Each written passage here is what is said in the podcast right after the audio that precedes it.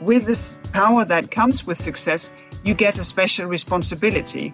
And that is what the regulation will give big tech, a special responsibility not to misuse your power. How can the European Union keep pace in the digital race with China and the United States? Does Europe have the regulatory frameworks to foster an innovation landscape based on social values? In the twenty twenties, technology and innovation will play a central role in defining Europe. At stake are issues of data privacy, the future of work and well-being, as well as Europe's role on the global stage.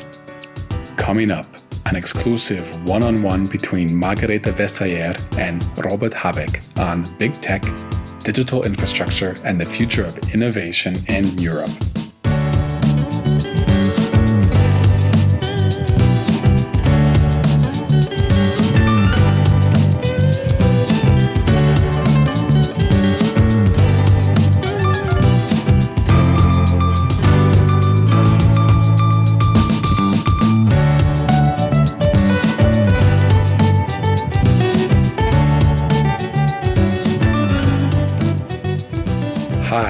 My name is Diego Rivas, and you are listening to Talking Progress, a podcast by Das Progressive Zentrum.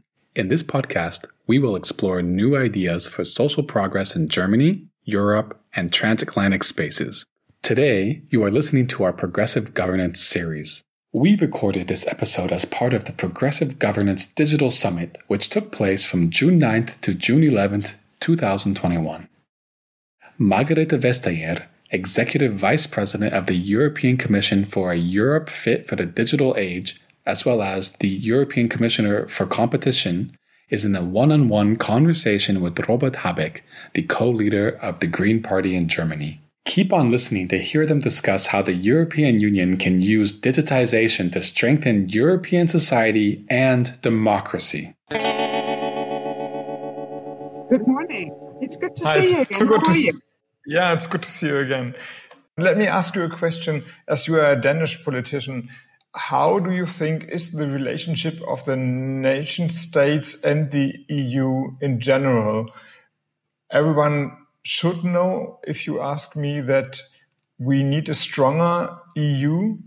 But when I look to our neighbor country, Denmark, I'm from Flensburg, so I have a very I don't know, I, I see what's happening there. It seems to me that progressive politics, we have a social democratic government now led by social democrats, and also our part, uh, party, the E S F, um, is part of the government. So this is a progressive government, but on the other hand, it's very, but very much strengthening the national attitude towards politics. And how do you see the relationship between nation states and the E U in general?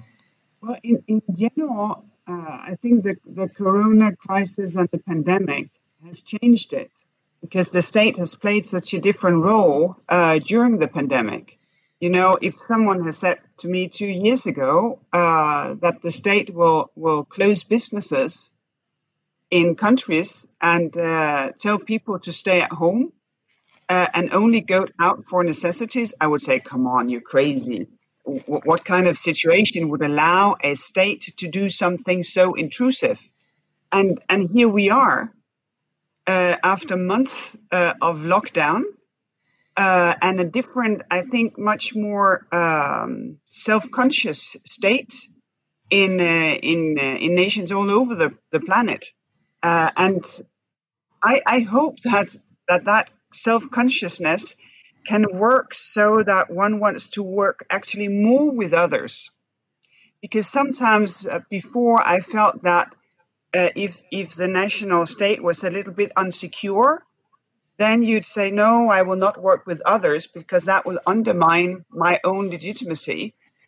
Here, maybe sort of the more self-secure state can say, of course I can work without that being in any way a threat to how I understand myself as a nation, because there is indeed a need for a, a closer cooperation. Uh, we saw it; it was obvious in the health uh, area, and uh, and this is, is my colleagues. It's not me dealing with it, so so I can praise them with no end, uh, because with no competence, just with sort of the powers of coordination, uh, they managed to to uh, to to make member states come together, work together, uh, have a vaccination strategy, uh, have the green lines at uh, at the borders, uh, all of that, and uh, and now of course we are pushing for what we call sort of HERA, which is sort of the nucleus of uh, of a, a pan-European sort of health uh, agency, and and since there will be future pandemics as well, this will be very needed. So we need this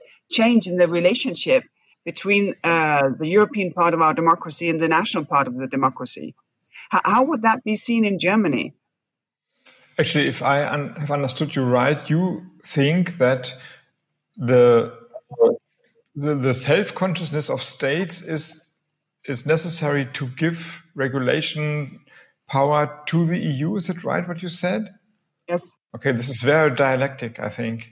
But maybe, yeah, it is actually. You have, you have Habermas, Habermas and everyone, so uh, you will be yeah, the one. Yeah, well, understand. I'm used to dialectic, but um, I hope that, that it will work. I'm not so sure that if you consider also the field of work you are doing and you are into, if you are now considering all the big questions, if we give taxation rules, for example, to the E U, this means lesser power for the nation state. So, and this is this is what we argue about. And I, from my point of view, I hear the words, but I don't believe in the in, in the, that is uh, acted accordingly to the words. I'm not so sure that this is going to happen. I'm more concerned that the E U, under the pressure, also the competition with the U S and uh, China, maybe as the big, I don't know, partners as well and, and, and competitioners worldwide will not act fast and strongly enough to, um, to, to, to hold this competition. So in, in Germany, we have the same discussion everyone, everyone has, I think, in Europe.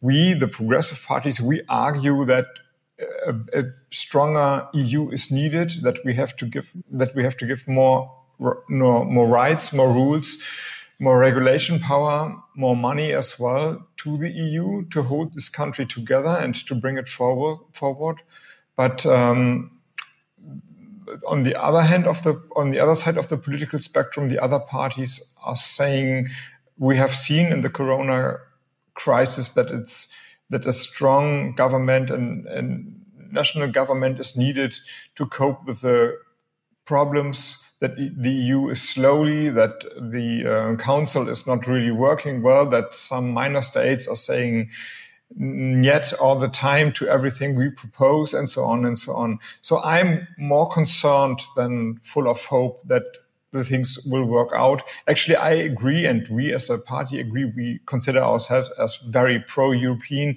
that the only chance we have to, to, to, uh, To, to hold ground in the global competition is a strong, stronger E U, but the con, the discussion in Germany, at least, is very confused, and it's not so clear that things will work in this direction. Well, uh, hear and, and follow uh, that the debate is sometimes uh, uh, a bit with with no object and and. People are trying to figure out what, what to do in this situation. Um, I think the, the important thing is to show that our democracies can deliver, that we deliver uh, health uh, services in the pandemic, uh, that we deliver um, uh, possibilities for, for education and, and re-education, things that allows people uh, to live their lives. And, and that will have to, to happen in a in a really close uh, cooperation between every member state and the union as, at large. Um, because th- there, there is this strange dilemma that on the one hand side, we have seen each member state being much stronger, while at the same time, everyone realizing that in a pandemic, no state can solve it uh, by themselves. You can, you cannot save yourself in a pandemic. Uh, it's not just a slogan uh, that you're only safe when all is safe. It's a real thing. I think many more people have expectations that our democracy deliver. Uh, you know, protection in a pandemic, vaccines that works, re-education so you can get a new job when things change. I think they have that kind of expectations rather than a debate as to whether it should be a, a European federal state or we should change the treaties or, or, or that kind of, uh, of discussions. And, and I think it's really important to focus on getting these deliveries right so that we gain speed. Like, you know, I think it's better than the moon landing that uh, that we managed to do uh, vaccines and produ- producing vaccines and exporting vaccines so that if all goes well, the entire planet can have been offered vaccines within two years' time. Um, also, when it, when it comes to digital, that people see that we can get the legislation right within a short time span so that they are protected in their private life and that businesses have a fair chance of doing business and are not just, you know, left out uh, by giant gatekeepers. I think so, that is the kind of thing that, that we need to show. So now we are in your field of work, the Digital Service Act and the Digital Market Act. How would you think is the discussion going concerning your two acts you brought forward? Is it happening? Is it? Are we fast enough? Is do you have the support of the national leaders and um, and the the parliament as well? Well, the, the Portuguese presidency, they have played a very important role here. They have put it at at high priority. So uh, so the council is quite advanced. Uh, now the parliament is is picking up. There was a very broad interest, so it took a bit of time before they decided who should deal with it. Um, but I think. All in all, there are an, still a number of important discussions to be had, but but the, the basics is very positive, and there is a lot of ambitions to deliver this fast. Uh, someone said to me, well, you always say that this have to be so fast. Shouldn't it be good quality? I said, well, obviously, but why why choose? It should be fast and good. Yeah, and good. Yes. Um, and because then we can you... show that, that it works. How would you describe the European role in the digital business models, in the digital market, in the competition with China and the U S? So the two acts, you know, Brussels bureaucracy is very complicated. People are not reading your acts. But if if we can explain what's happening there, that you and the Commission, but you in person as well, are trying to, to invent a European understanding of digitalization. Maybe if you get the broader picture, there would be also more political enthusiasm into it. So how would you describe your work and the specific role Europe could play in the digitalization in the competition with China and the U S? Well, this, this is, for me, really, really sort of center for, for whatever even made me go into politics, that creating a society is about democratic decisions as to how we want to shape it. And, and this is the same thing now, uh, that we use technology to shape a society uh, in our democracies. Because the, the Chinese model is not like that. I think a, a European model where it's based on democracy, here the starting point uh, also for digitization is the integrity and the dignity of each and every one of us. Uh, and that is that is not just business-driven. It's not sort of a, a fundamental, just a laissez-faire capitalistic model. It's indeed a social market model where where the starting point is, is the democracy and that it's one hundred percent legitimate that we take decisions as to how how we want to frame things. And within this framework, we say, okay, then go compete uh, and make the most of it. But but we set, we set the, the frames uh, for our society in, in our democracy. And, and that is European. Uh, and Can here we are actually in Europe. It sounds, of course, very, very good. Also for me, in my ears, it's... it's it, the sound is familiar and I would like to believe it, but actually I'm not so sure that this is, that we have the chance to have a strong role with it because of the specific kind of how digitalization works. So if you say on the other, on the one hand is China and you can say they use digitalization to, to to strengthen the role of the state. And on the other hand, you have the U S, where everything is basically capitalistic and business-driven. And then we have the European model, where it's for the people, and uh, the social, economic, social welfare is the most important thing. But the um, the power of the digitalization is all about use. So if you are, if you have more regulations, people can say, no, you shouldn't use my data for this or that. We have a stronger taxation. We wouldn't we lose track in the race for new ideas, technologies, firms? See what I mean? The this, the the the more regulated a market is, the worse for the progress.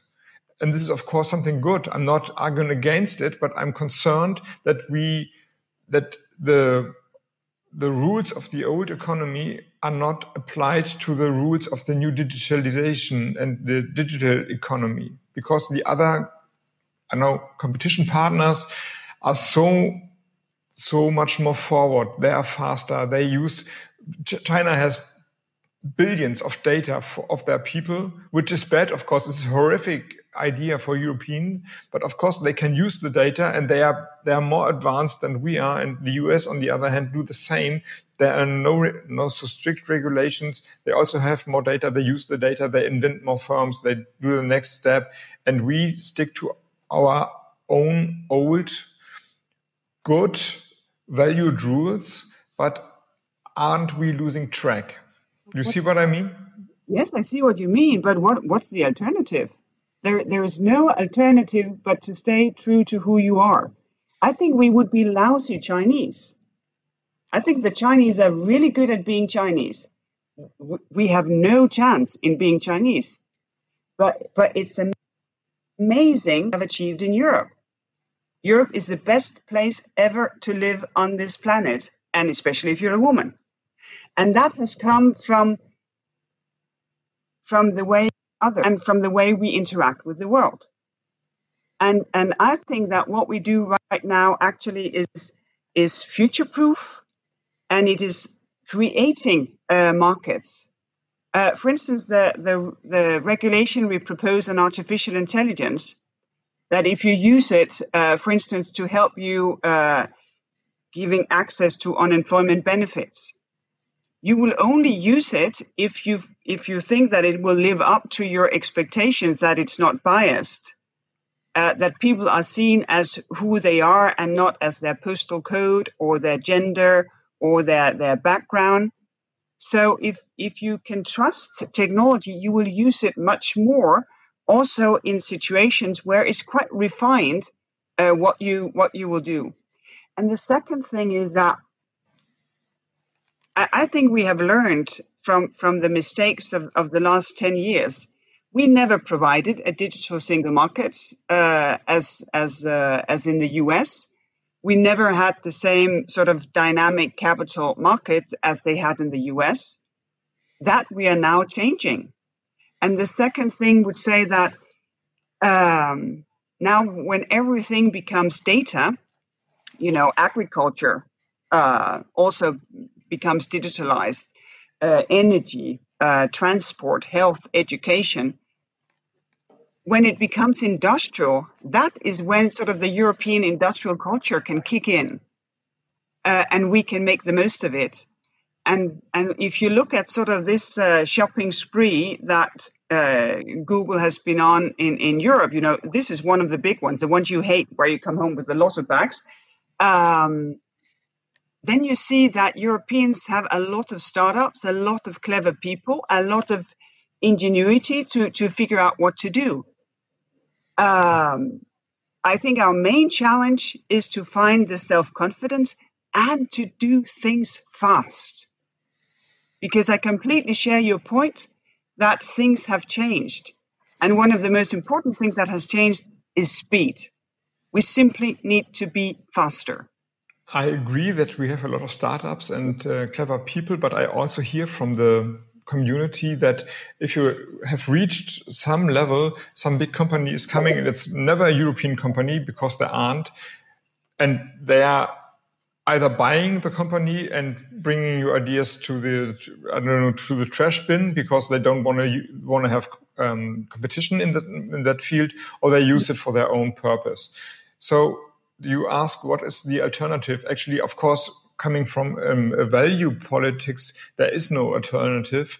But we we could, I think, your path will only work if we use Europe also as a power bank. So we need, if if we want to go our own way, we need more money to hold the ideas in Europe and invent our own programs and firms and technology, that we are not uh, have to rely on um, China uh, modems and the G five technology, that we have our own Twitter maybe sometimes and not always fight against the U S or maybe later on the Chinese, Chinese technology, but bring forward our own, yeah, our not our only only not only our own market model or understanding of how society works, but also the ability of the heart and the software. So and. Yeah, and therefore it has to tackle all other fields of politics as well. Actually, fiscal politics, Europe should invest more in firms, in, in, in I don't know, own data companies. Otherwise, I think we are only the ones who say, okay, this is our market, you shouldn't behave like this or that, but we don't have an own power of ourselves. And this is exactly the reason why While we have put such an effort in, in actually making a European digital single market, so that you get the volume of the market to give you room for grow, to grow. But the two things are absolutely crucial. Uh, and the first is capital, because we have a culture of going to the bank and creating more debts instead of going to the marketplace and selling into business to get new capital on board and to get new competences on board. Because really often, if if you meet uh, venture capital, they will bring more uh, than just capital. They will also bring uh, new knowledge uh, that is needed for the scale up uh, of the company. And and the second thing is that you need to be able to find uh, high skilled people. Uh, I think uh, about half of, of all smaller businesses, they say the most important barrier for our growth is that we cannot find the people that we would want to hire, uh, and and this is again, uh, I think it's a, it is seen as a soft thing, but it's really a hard strategic uh, priority that more of us get not only basic skills but also really high level skills, in particular when it comes to digital, because otherwise it will not be possible to have this full integration of digital technologies in all the different sectors that will create the data that will then again be a fertile ground for, for more innovation.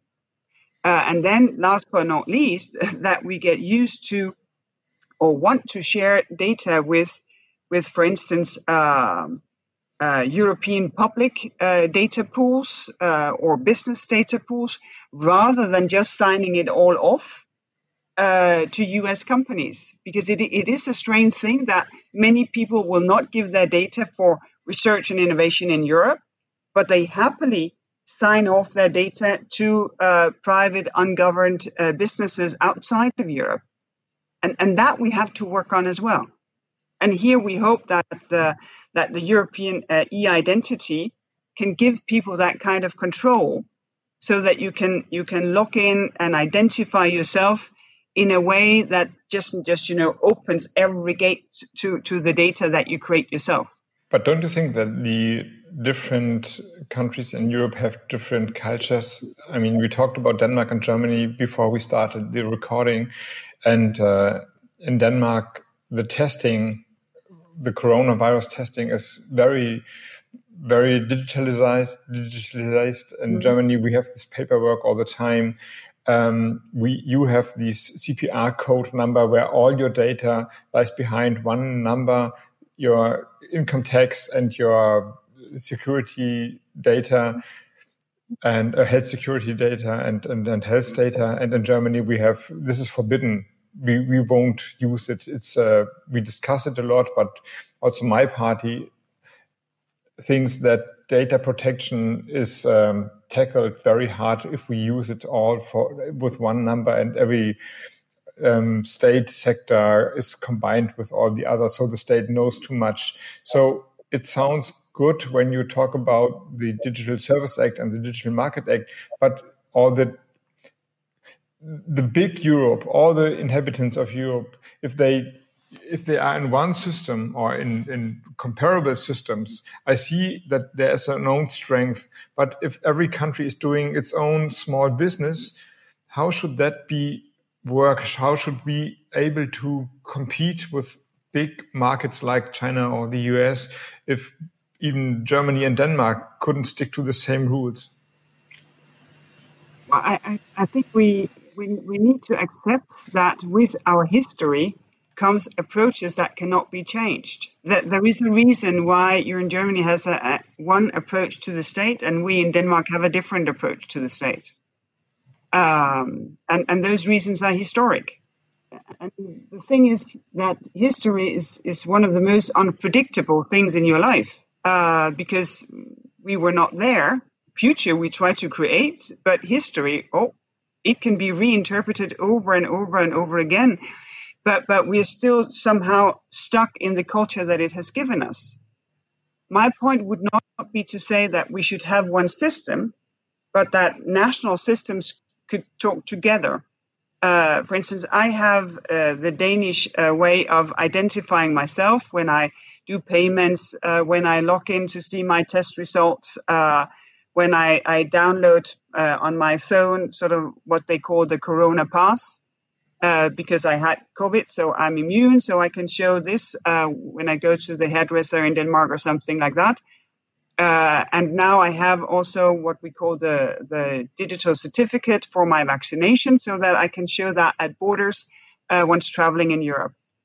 And and we don't want to make that the pan-European system.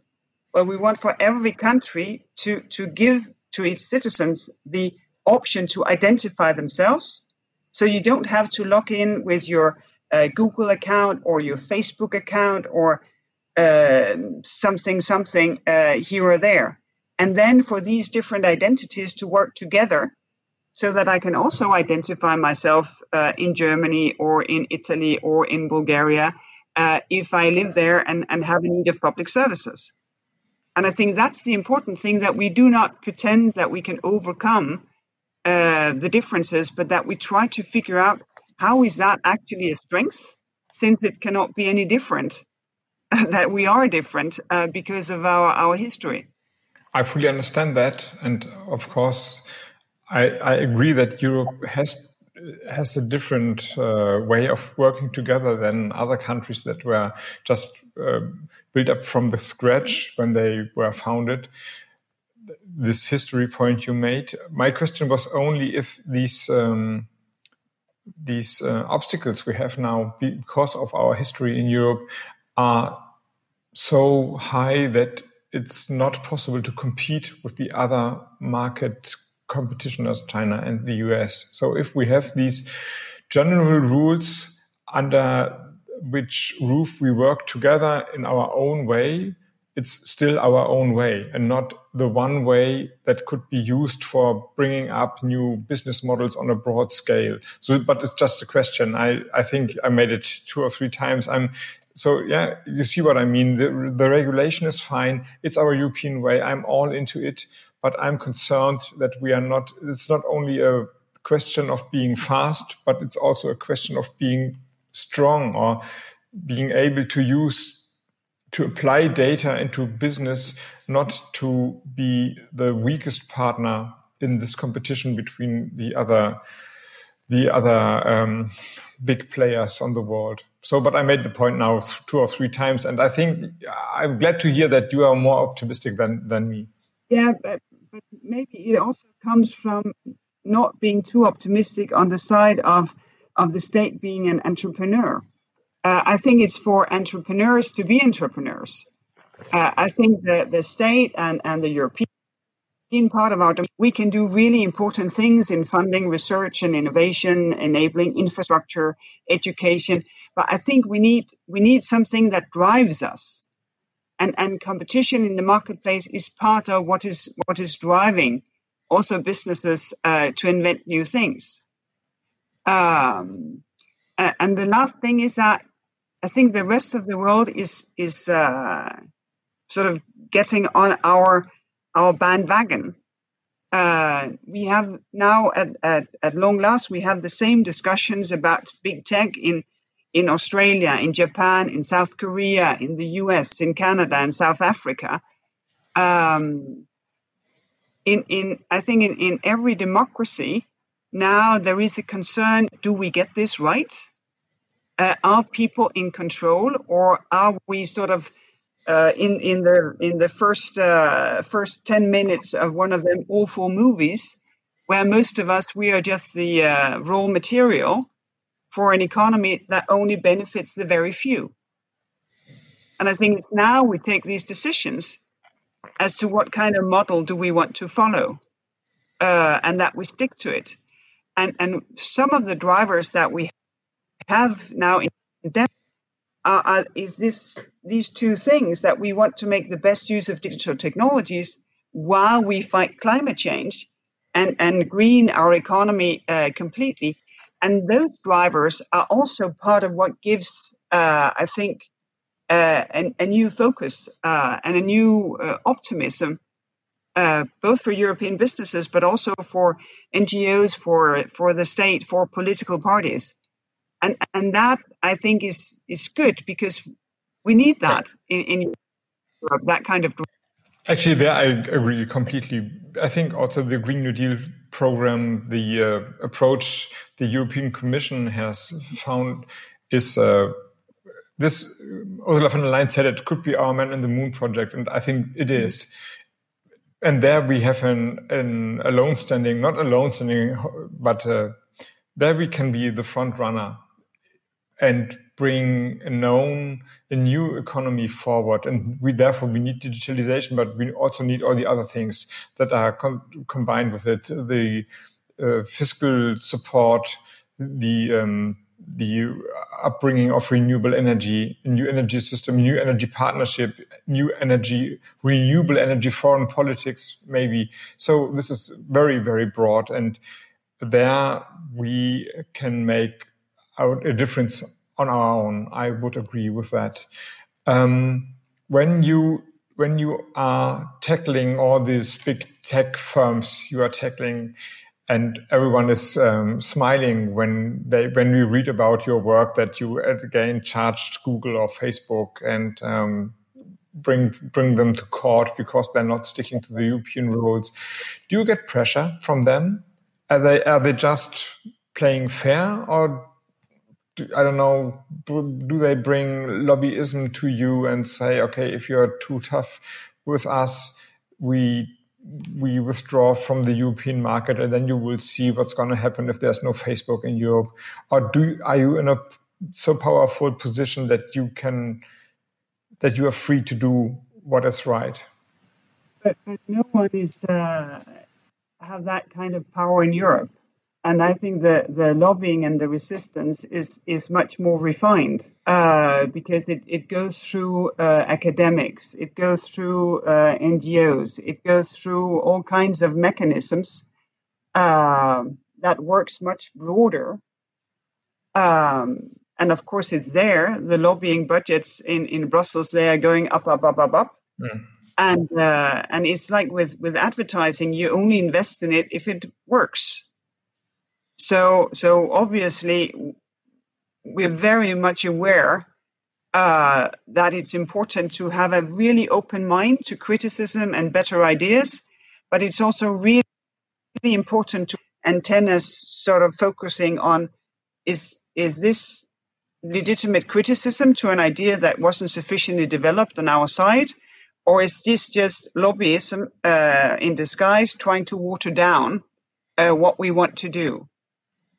Uh, and I think that's that's really important for everyone to have that level of awareness uh, no matter what role you have in our democracy, as member of parliament, as uh, as minister, as as authority, as uh, as regulator, um, because it is enormous powers uh, that we're up against. It's a lot of money. These are business models and, and ways of doing things uh, that has a lot of power behind them.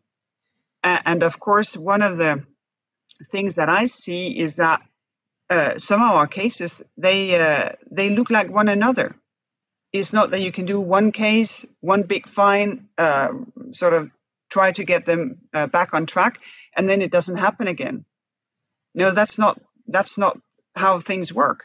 And this is why regulation is needed. We need both regulating, saying this is how things should be. You have to apply this from the very first day.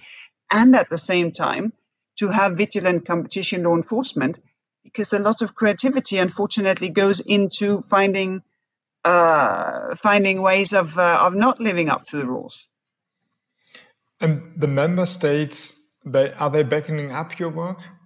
I think one of the important discussions is who should enforce. And uh, from my experience, I find it really, really important that we have European enforcement, because otherwise it gets too fragmented. But that doesn't change the fact that we really need a close cooperation with the national competition. For instance, now we are uh, getting to see many more of these uh, acquisitions where the big one is buying the small one. Uh, it can be to kill a future uh, competitor, or it can be just to gobble up uh, good ideas. And in doing so, we work very closely with national competition authorities, because they have a different presence in each member state, and they can refer to us, oh, something is happening here.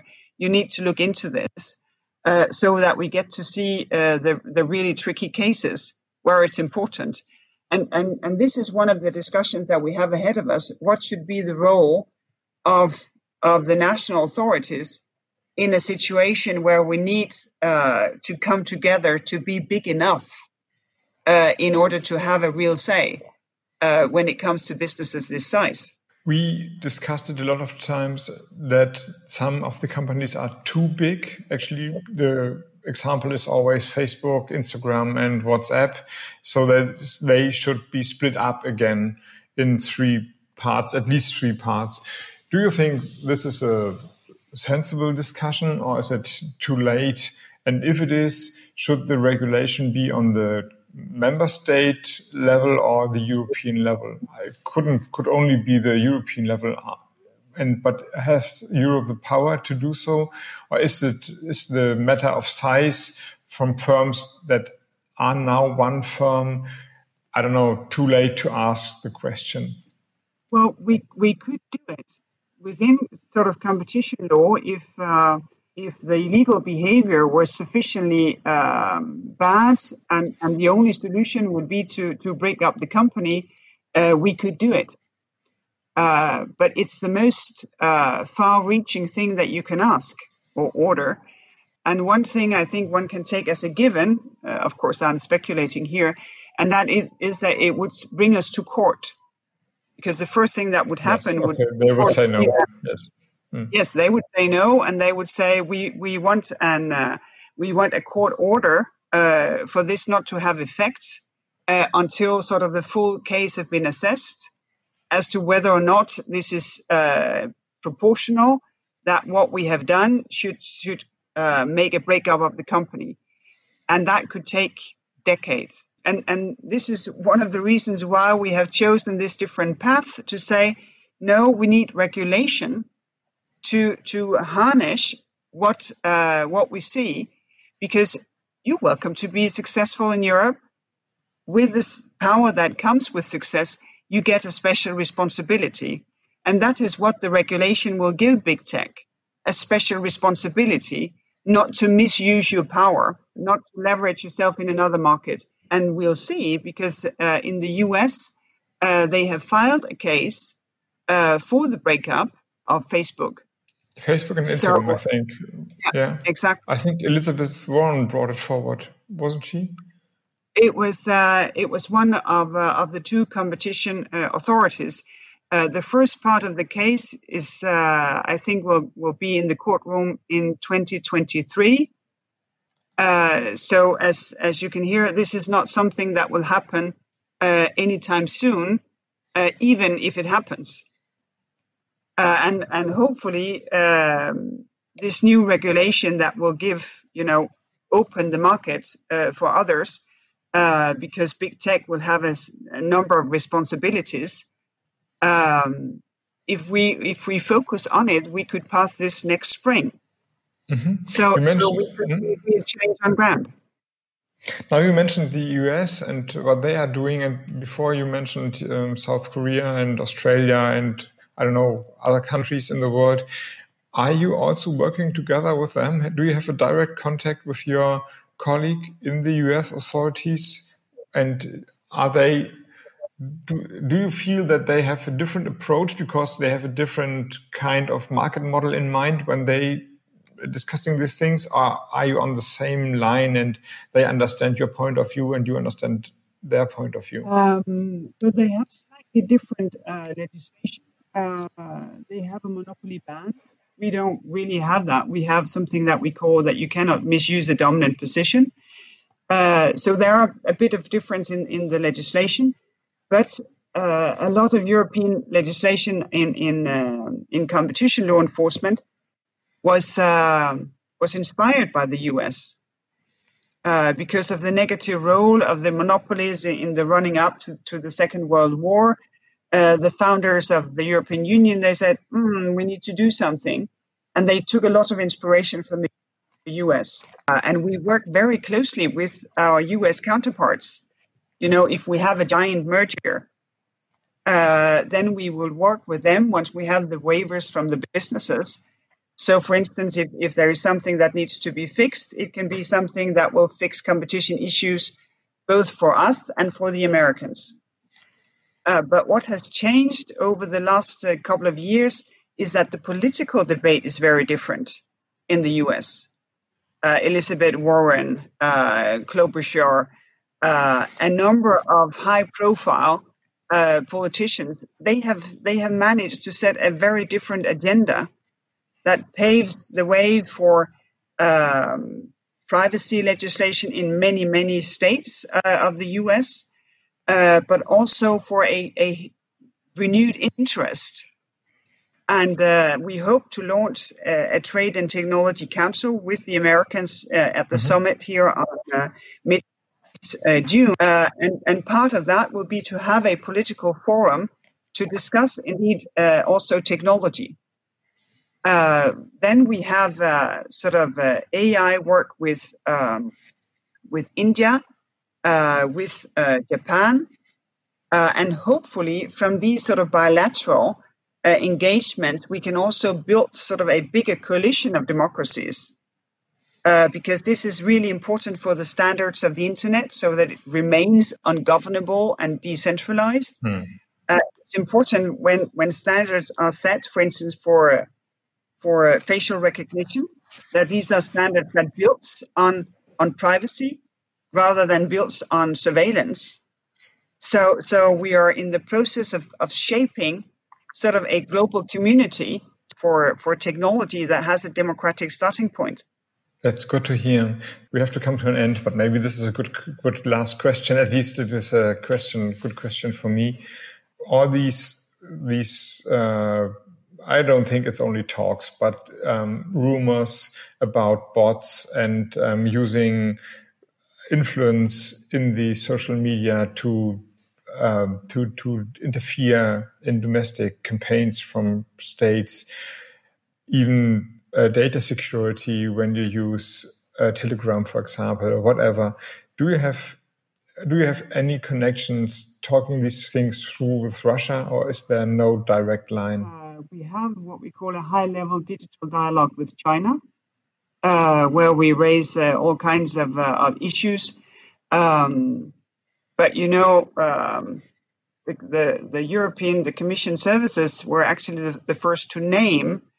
Uh, Russian and Chinese sort of state-sponsored uh, interference. Uh, and that was considered to be, I think, quite bold uh, to put a name on uh, what the services could see. But I think it's really important uh, because otherwise we cannot see the complexities of these relationships. Um, I think Russia is a, is a case in point. Uh, we just had the Minsk uh, uh, abduction and, and the arrest uh, and, and all of that. But I think it's really, really important uh, to be well aware as to how things work uh, online, that what seems to be someone who could be your neighbor um, may very well be someone sitting deep Russia uh, pretending to be someone else. Uh, so I think good old sort of skepticism uh, towards what you're being told is in place here. If something is too bad to be true, it's probably not true. You know, the reverse as to when things are too good to be true, they're probably not. It also goes the other way around. But you have no direct contact with Russia. You have no, this not the same like with you as a partner, you are discussing things through. It's just, it's it's more fight than uh, cooperation, isn't it? Well, fight may be a too strong a word, uh, but we do not have the same close relationship. Well, if a state tries to manipulate the election of another state, oh, yes, how should you call it? Respect, in, in that respect, obviously, but uh, but you you know uh, the Commission view on, on Russia is uh, is quite you know.